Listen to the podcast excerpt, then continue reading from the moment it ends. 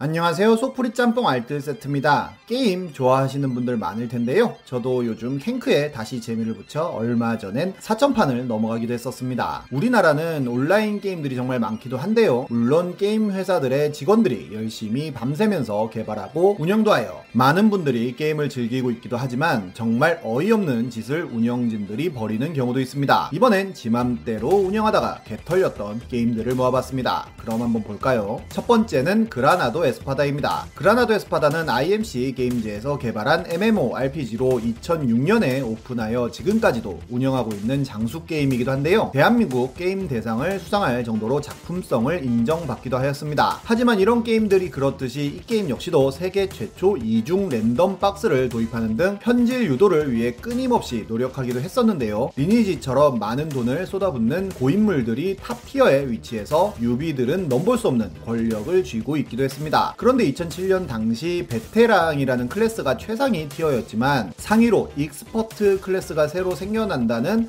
업데이트를 예고했는데요. 일반인 유저들은 expert 클래스로 승급을 하기 위해 어떻게 해야 하는지도 몰라 장비에만 투자를 하고 있었다고 합니다. 그런데 갑자기 노토리우스 당이라고 하는 집단이 본인들은 expert 클래스에 대한 준비가 되어 있으며 적들은 각오하라는 도발을 시작하는데요. 정말로 expert 업데이트가 되자마자 expert 클래스가 되어 게임을 휘젓고 다녔으며 기존 고인물 집권당의 유저들은 베테랑 캐릭터로 맞서 싸웠지만 끔살 당하고 맙니다. 게다가 기존 유저들이 expert 레벨업에 좋다는 사냥터를 찾아가면 이미 이를 예측한 노토리우스당 유저들이 이들을 방해하며 척살하고 다녔다고 하는데요. 그렇게 집권당은 본인들이 보유하고 있던 대다수의 콜로니들을 잃게 됩니다. 게다가 노토리우스당은 아이템도 모두 최강 등급이었으며 본인들만 사용하는 포션까지 쓰면서 일반 유저들은 쳐다도 볼 수 없는 레벨이 되어 있었는데요. 그냥 학살만 하고 다니는 것뿐만 아니라 많은 유저들에게 욕설을 하고 조롱까지 했다고 합니다.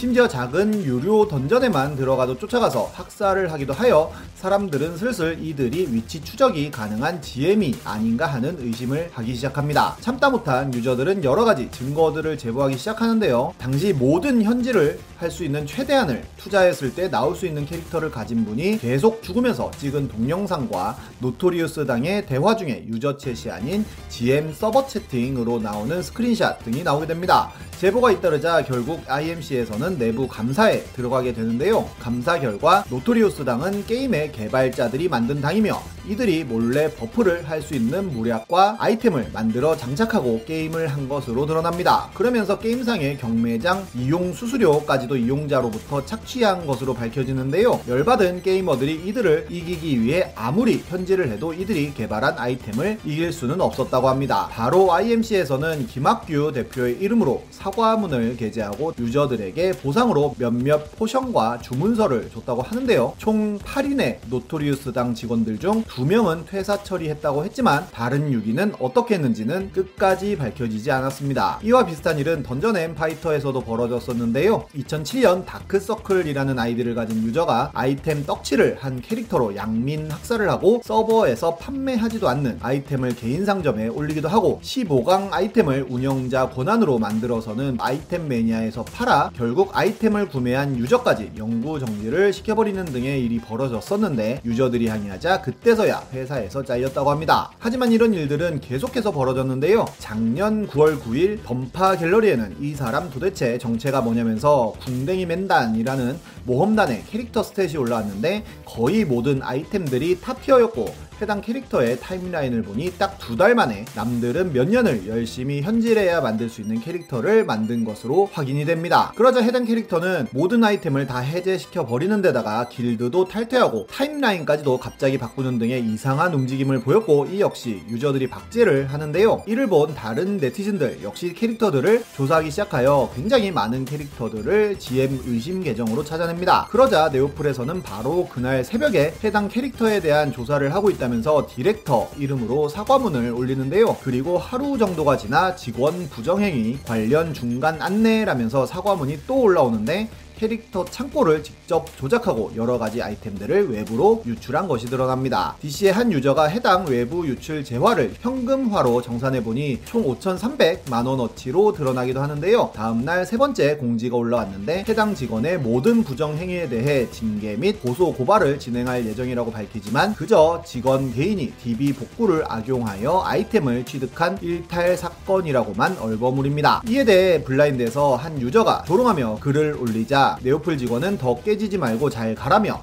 그냥 접으라는 등의 막말까지도 하는데요. 다음날 마지막 공지가 올라오는데 해당 직원은 해고 조치하였고 같은 직원의 팀장, 디렉터, 본부장 등 모든 직책자들에게는 정직 결정을 내렸으며 해당 직원은 경찰에 형사 고소하였다는 내용이었습니다. 그리고 모든 유저들에게 여러 아이템들을 보상으로 준다고 하였는데요. 분노한 유저들은 청와대에 진상규명 청원을 넣기도 하고 한 유저는 대검찰청에 국민신문고를 통하여 민원을 넣어 검찰까지도 움직이게 됩니다. 그렇게 2020년에 던파는 민심을 잃고 대규모의 유저 이탈이 발생하게 됩니다. 그리고 1년이 지난 올해 10월 6일 새로운 공지가 올라오는데요. 네오플 전 직원에 대한 전수조사를 진행하였지만 해당 궁댕이맨단 외에는 모든 직원들이 부정행위를 하지 않았다는 내용이었습니다. 다음은 리니지 M rollback 사건입니다. 우리나라에서 가장 고인물들이 돈을 많이 쓰는 게임이라고 하면 당연 리니지를 꼽을 텐데요. 리니지 M에는 하나당 4천만원 정도가 들어가는 문양 시스템이 있다 있다고 합니다. 하지만 리니지 유저들에게 4천은 그렇게 큰 돈은 아니었고 많은 사람들이 문양을 완성하는데요. 그런데 어느 날 NC에서는 갑자기 4천까지 안 써도 문양을 더 쉽게 만들 수 있도록 기억 시스템이라는 것을 만들어 업데이트를 해버리는 일이 발생합니다. 이미 몇천만 원씩 써서 문양을 만들었던 고인물 유저들은 분노했고 그중 리니지에만 70억 이상을 쓴 것으로 알려진 스트리머 여포가 기억 시스템을 없애지 않으면 더 이상 돈도 쓰지 않고 PK villain이 되겠다고 선언합니다. 그러 그러자 NC에서는 바로 당일 밤에 기억 시스템을 없애겠다고 공지하고는 업데이트 사흘 만에 rollback을 해버리는데요. 기억 시스템을 사용했던 계정들은 예전 캐릭터로 돌아갔고 다이아를 환불받습니다. 이렇게 바로 rollback을 한 것도 문제이지만 더 큰 문제는 환불받은 다이아의 양인데요. 쓴 돈만큼 환불해주지 않았던 것입니다. 40억 정도를 쓴 것으로 알려진 유튜버 매드 형은 기억 시스템에 1억 6천만 원을 과금했었지만 보상으로 5천만 원 어치의 다이아만 받고 이에